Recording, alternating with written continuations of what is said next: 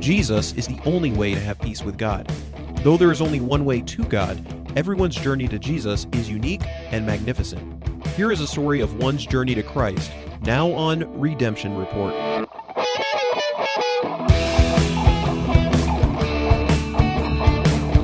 All right, welcome back to another episode of Redemption Report. Today we have my stepfather in law, Caitlin's uh, stepdad, Bob Grady, and he's going to tell us a little bit about how he came to know Christ as his Savior. So, Bob, welcome. Thank you for, for joining us. Thanks, Timmy. Thank you for having me. Yeah, sure. So, where did you grow up? Tell us a little bit about just kind of where where you were at in the world and how a little bit about your upbringing. Well, I grew up in Philadelphia, in Southwest Philadelphia, a neighborhood of row homes, and actually, our first. Uh, I was born in basically it was a housing project, is what we would call it today. It was some uh, assisted, uh, some assistance, you know, to my parents to have this place, and we lived there the first few years of my life. Then we moved to a row home, also basically in the same neighborhood. Come from a family of uh, seven uh, three brothers and three sisters, and of course my parents. And I was uh, I had a great childhood growing up. Had thousands of kids to play with, and all the usual city stuff: stickball, touch football, except when the cars were coming, and that sort of thing. A lot of baseball. I played football in high school, in grade school, and part of high school. But uh, my religious training was uh, Roman Catholic, I was raised Catholic. I had uh, nuns all through grade school.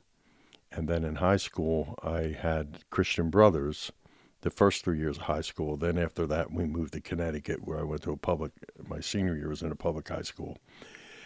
But uh, so I loved Philadelphia, still love it, get down there, have a lot of family down there.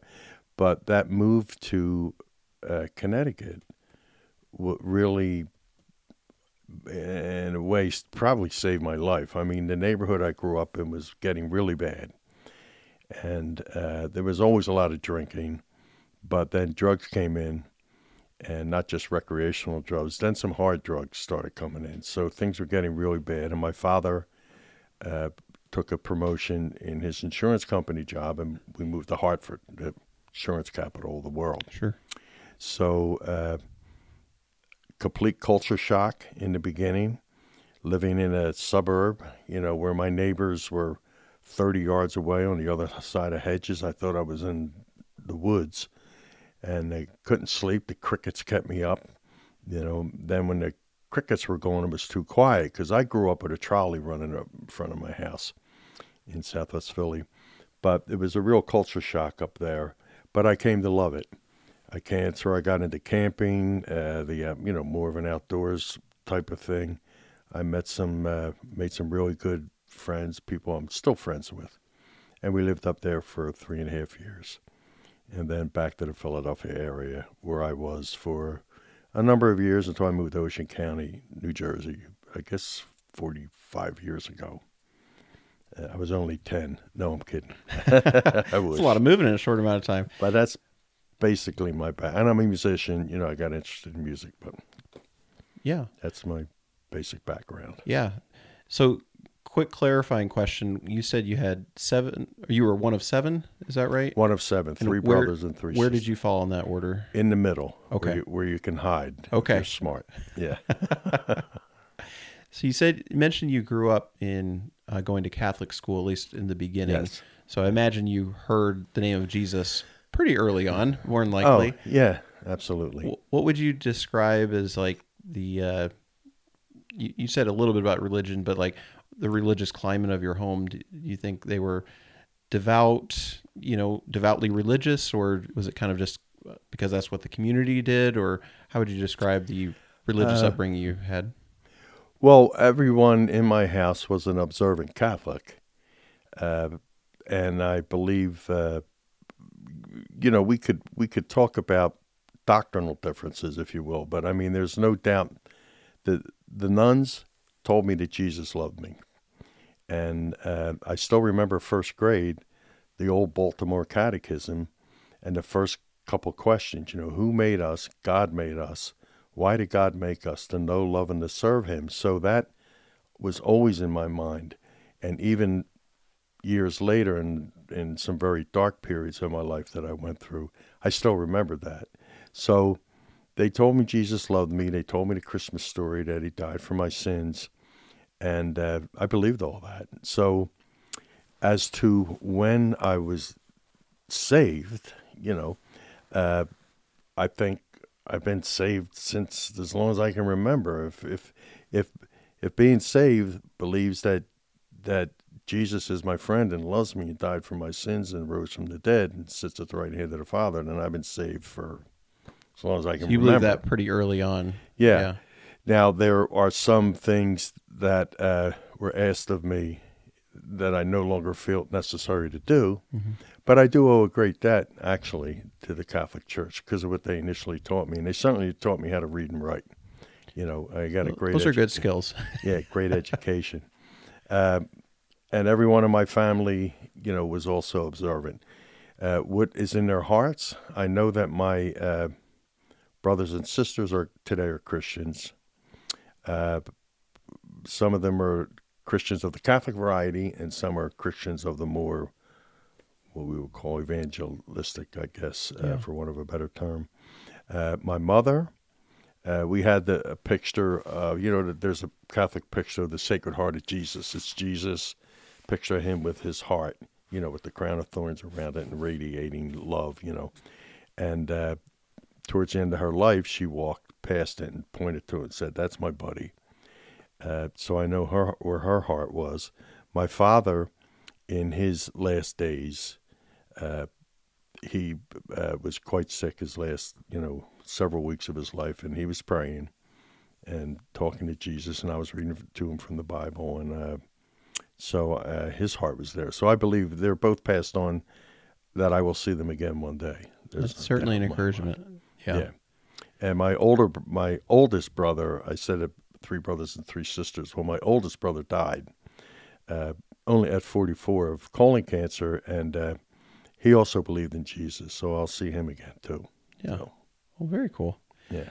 So it, this might be more of a challenging question to answer, being that you accepted Christ at an early age. But do you remember if there was anything that um, didn't like caused you to not want to follow Christ, or something that you felt like uh, was an obstacle for pursuing Christ? Oh, absolutely, and that would be uh, puberty when I hit my early. You know, the, uh, first off, we're talking when I I started high school in 1968, and there were a lot of societal pressures opposed to to you know being a believing Christian. And so that, plus the music and the whole culture and the counterculture, all that was a pressure. And then I said jokingly puberty, but I mean that. I mean in that all of a sudden, you know, I'm very interested in girls, and there's all kinds of distractions, etc. And uh, I also learned the hard way that at that time that I really, even though I had a good childhood and good parents, uh, that I really lacked some basic coping skills. So I uh, developed a dependence on alcohol, and uh, that was uh, at first a lot of fun with the guys on the corner drinking wine, singing a cappella. Uh, and uh, that was one of the things I looked for when I moved to Connecticut was people who would enjoy that with me, and I did. Uh, one of them's dead today, but I did develop that problem with alcohol, and and I I know now after many years that it was really a uh, a soul sickness, a yearning, like uh, my wife mentioned in her interview with you, that longing, and and I had that longing, and I had that. Uh, my self esteem was so much dependent on what others thought, that sort of thing. So uh, I filled it, you know, with alcohol, and then I became uh, physically and chronically addicted to alcohol. There were many, many, many times when I really, really, really sincerely didn't want to drink, and would wind up drunk anyway. So in the beginning it was fun, then it became uh, payback. It, it took what it gave me back with terrible interest. Um, So that's a big part of my story. So, I um, am I giving you a chance to ask any questions? No, on- no, that's that's Um, really good. So, my next question is, um, you know, you mentioned that you kind of ever since you remember you've loved Jesus and you know Right. believed in Him. But were, was there any? Um, do you remember a specific point in time where you gave your life over to God and said, like, I'm I'm choosing to follow you and you alone, like kind of that salvation experience? Do you remember the circumstance behind that? Not not in those years, but I I think uh, I love Jesus. I mean, when when I went to for communion, right, uh, the the doctrine of transubstantiation. I mean, I believed that I was receiving Jesus and that He was in my heart, and I uh, just never doubted it. You know, I didn't walk around all day thinking about it all day long, but uh, I knew what I believed. You know, and a lot of what I believed, in addition to that, would be uh, you know Catholic Orthodoxy, and you know we could talk about that, but that's probably a whole nother thing. But and and uh, but you know, as I say, I owe them a debt. you know. Sure.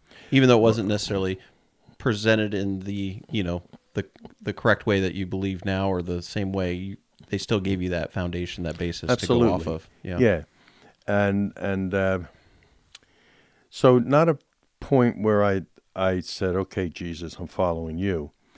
Now, uh, in high school began a beginning of basically a 20 year backslide, and there was the alcoholism, there was the pressures. I became a full time musician, many many distractions, and uh, you know, so that was and and I had some very dark periods. So when I was released from alcoholism Yeah. and got sober, I did uh, actually towards the actually up in Connecticut, I did answer an altar call, and I want to mention this because uh, there was an altar call I answered, and one of the guy, the guy who brought me to that service was somebody I was working with in a in a factory at the time, and uh, afterwards I felt great, you know, uh, but I had questions, and I wrote him a whole letter uh, uh, because we didn't have cell phones, you know, and I, I wrote him a whole letter asking him, laying out my questions, and I never heard from him. So I'm very sensitive to that today. I'm very interested in apologetics. Uh, apologetics have not brought me to a saving faith, but they have answered a lot of questions that I had. Now, not everybody's like that. Some people just more, I guess, like a child, uh, which Jesus says we're supposed to be like. And but my ego, I had to be beat down to a childlike. Uh, anyway, that's part of when I recommitted. Is so. But I wrote him a letter saying, "What happens to the Jews? What about the people who didn't hear about you know the things that?" And uh, no answer. So that kind of turned me off, and and I, be honest, probably used it as an excuse because I wasn't done doing what Bob wanted. Uh, so, uh, but yeah, then when I got sober, uh, fast forwarding, and I was we moved back to Philadelphia area, and uh, then to New Jersey uh, after some you know terrible uh, times with with alcoholism. After I got sober, I was sober about a year, and I uh, did another altar call and adult baptism. So I had that Mm-hmm. that, uh, but it was like an old friend, you know. Yeah. I was recommitting, and and uh, you know since then, and that was forty years ago. So uh, since then, it's just been an adventure, you know, ups and downs. Married, four children, sadly divorced. Although because of the Lord and some of the tools I have now, uh, her and I get along reasonably well. My ex, great relationship with my children, and the Lord blessed me with my current wife four years ago, and uh, my heart is with the Lord. There's no doubt there, uh, but I'm not always a real feeling guy. Uh, I'm more cerebral, and so God sent me my current wife Debbie, who is, you know, real heart, and so there's a nice mesh there, and and uh, it's been a whole new deepening of my relationship with the Lord uh, because of my marriage, really. Kind of cool how God works that, where He Yeah. allows you to see more of Himself through your spouse. Right, absolutely. Yeah. Yeah. I think it's you know really good that you brought out you know kind of the uh, you believing as a child, you know, younger person, and then later in life recommitting. And you know, a lot of people I know get kind of hung up on, you know, well, did you get saved before or did you get saved later? You know, and the bottom line is, it whether the salvation occurrence happened uh, early, middle, late, whatever that was, it Right. happened, and Right. so you're changed as a result of it. It, Yeah. it- no, we're not going to get in heaven, get to heaven someday and talk talk to God, and He like, well, you're only a two year Christian when you passed away, so you get down here. But these 30 and 40, 50 year old Christians, they get Yeah. more toward. There's Yeah. nothing like it's either you're redeemed or you're not. So Right. yeah, that that that's really good. I know you mentioned kind of your your story in, in your story about your um, struggle with alcohol, and I realize that would probably be a big change in your life. But you know, setting alcohol aside, you know, because you are not just Bob, um, someone who struggled with alcohol, but what changes would you see say that you've seen in your life since accepting Christ, or even if we were to fast forward to when you recommitted as an adult, what changes would you say you've seen in your life since that point? Uh, well, first off, uh, let me say that because of my early upbringing and my my walk with Christ, although when I was a young guy, I wouldn't even call it that. It was just I knew what I believed, and He was with me. Uh, some of the uh, nonsense that you might think I got, I would get into as a full time musician, I avoided because I still had a conscience. Anyway, but fast forward, uh, what? Uh, well, in addition to the obvious of the the the compulsion and the obsession with alcohol has been removed from me. I tried to stop drinking plenty of times, and it's more like when I'm on a diet, all I can think about is food. This is different. He removed it, and it was it was, it was a miracle. But in addition to that, uh, what I believe, well, Debbie in her interview said the first time she really likes herself. And that's so true that it's in, we think we're going to lose ourselves in Him, but it's in Him that we find ourselves and find uh, true self esteem, if you will. I mean, He loved me enough to do what He did for me on the cross. And uh, that m- means I must be worth something, you know. And, and uh, He works with me you know, he works with me. I mean, I'm a work in progress, like we all are, and thank God I know that. So, uh, but yeah, that that there there's that has has uh, been a change in me. Uh, I think I'm more empath- uh, empathetic to others. I absolutely, certainly have. Uh, I like to call it like a ministry of helping people who might be struggling with alcohol and alcoholism. It's the you know the parable about the the ten lepers who were healed and only one came back to say thank you. So I don't want to be one of those nine. I want to be the one. So uh, I do uh, uh, you know work with uh, people who might be struggling with alcohol just by sharing what happened to me. And so anyway, uh, I think I'm uh, been through a lot. And the Christian walk is not easy.